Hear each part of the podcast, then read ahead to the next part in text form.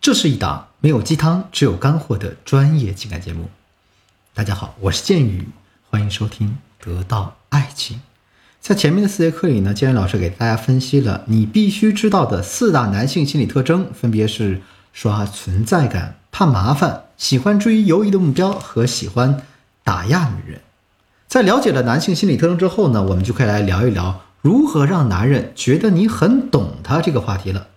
在上节课，建宇老师给大家讲了让男人觉得你善解人意的第一个知识点——冷读术。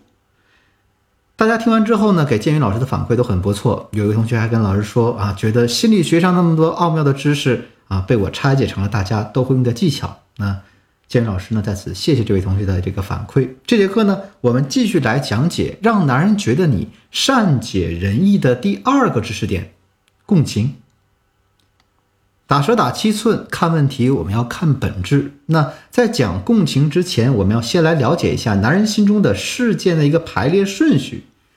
结合前面讲到的男人四大的心理特征，我们可以总结出，在男人心中啊，他大概的排序是这样子的：事业往往排在第一位，子女排在第二位，父母排在第三位，最懂他的那个女人排在第四位。那你们把这些排序掂量掂量。然后呢，你找准你自己的位置是在第四个位置上，对不对？记住，你是排在第四个位置上的人，所以我们千万不要痴心妄想的去争那个第一位。大家想一想，一个去打扰别人梦想的女人，男人愿意接受吗？我相信答案肯定是否定的。那你们再想一想，男人想要一个什么样的女人呢？男人往往想要一个跟他站在统一战线、支持他的事业、维护他梦想的女人，所以大家需要怎么做啊？首先，我们要做的是去信任他，至少你要表达你信任他。当你信任他呢，他才会为你启动他暖男的按钮，在你需要的时候为你挺身而出。我给大家举一个大家可能都经过的例子啊，你和你男朋友约好了今天晚上吃饭。那你都已经到了这个约定好的餐厅了，但是他却突然告诉你他今天来不了了，因为他工作上有一件急事儿需要处理，还把老板临时发给他这个微信都截图发给你了。这个时候，男人需要的就是你去信任他、理解他、跟他共情，因为呢，男人突然被安排了一个临时又紧急的任务，他心里面的压力也是很大的，他其实也是非常不想去做的，因为。我说过，男人本来就是怕麻烦超过怕死的一个生物吗？如果你这个时候跳出来公开指责他，说：“哎呀，我就没见过你这样的人，说好的约会，你却把我一个人撂在餐厅里，到底是工作重要还是我重要呢？你有没有把我当回事儿啊？”如果你这样的回复，那就是典型的不信任他、不理解他、不懂他的表现。那么对不起，他也不会去。以后做你的地球超人也不会去做你的暖男。正确的回复应该是怎样的呢？我给大家分享一个共情的小话术啊，撒娇和共情一起用。你可以这样回复他：人家知道你很辛苦，而且人家也知道老板一定是最重视你、看好你的嘛，才让你去收拾这个烂摊子。没关系，老公你好好忙啊，等你赚钱了，人家替你花哦。然后你就可以开开心心的去找你的闺蜜和朋友去约会了，还可以拍几张美美的朋友圈。相信我，这个时候你不仅获得了他的信任啊，让他觉得你信任他，还共情了他，还把你自己变成了一个犹疑的事物，那他当然在后面就要对你穷追猛打了，也愿意为你挺身而出，做你的地球超人了。我再给大家举一个例子，当你的男朋友。在你面前提起他的前妻啊、前女友这种生物的时候，我们应该怎么应对呢？比如说，你男朋友当着你的面说：“哎呀，烦死了，我前女友又给我打电话了。”哎，可是我不想接。或者说我前女友给我打电话了，给我发微信了，可是呢，我没有看，也没回复。再比如说，你男朋友的前任主动找上门来求帮忙，那男人呢也是不愿意去帮忙的。就像我上节课讲的那个例子啊。她男朋友的前妻的母亲生病了，让她过去照顾孩子。其实，男人内心也是一万个不乐意的。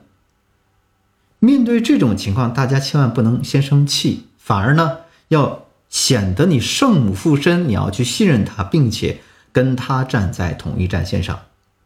比如，当面对前任的骚扰信息的时候，你可以娇滴滴的对他说：“哎呀，人家知道你最好了。”面对前妻寻求帮助时，你可以这样说：“哎呀，你一个人行不行啊？要不人家陪你一起去吧。”或者说呢，哎，干脆我们给他介绍个男朋友吧，我看他也蛮可怜的，而且呢，我感觉你对前任都这么有情有义，我突然觉得我找到了一个好男人，我好幸福。其次，大家要牢记一个共情公式，那就是先夸奖再肯定。这个公式怎么运用呢？我给大家举个例子啊，我有这样一个学员，她男朋友工作很一般，经济实力也一般，不仅没有上进心，更关键呢，这个做人不太有信心。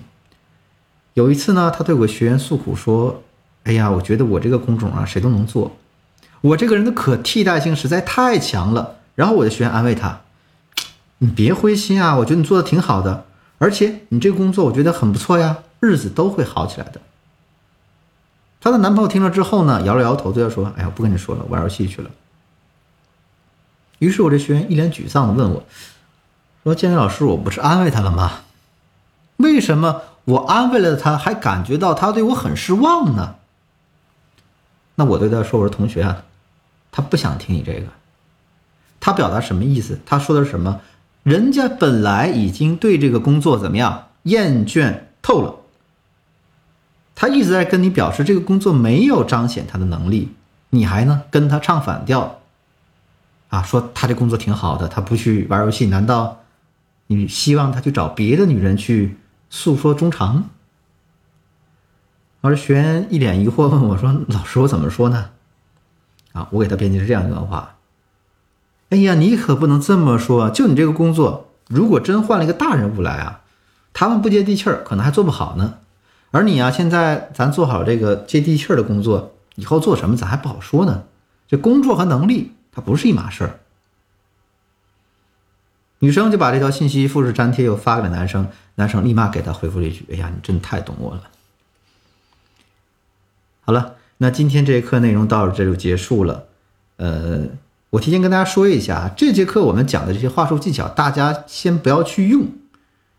最好呢，等我下节课讲完了，我们在用话术时的一些误区，大家吸收之后用起来才真的事半功倍。如果说呢，你的情感问题比较严重，急需专业帮助的话，可以添加我助理的微信，文姬八零，文姬的全拼八零，也也就是 W E N J I 八零，我是剑宇，我们下期再见。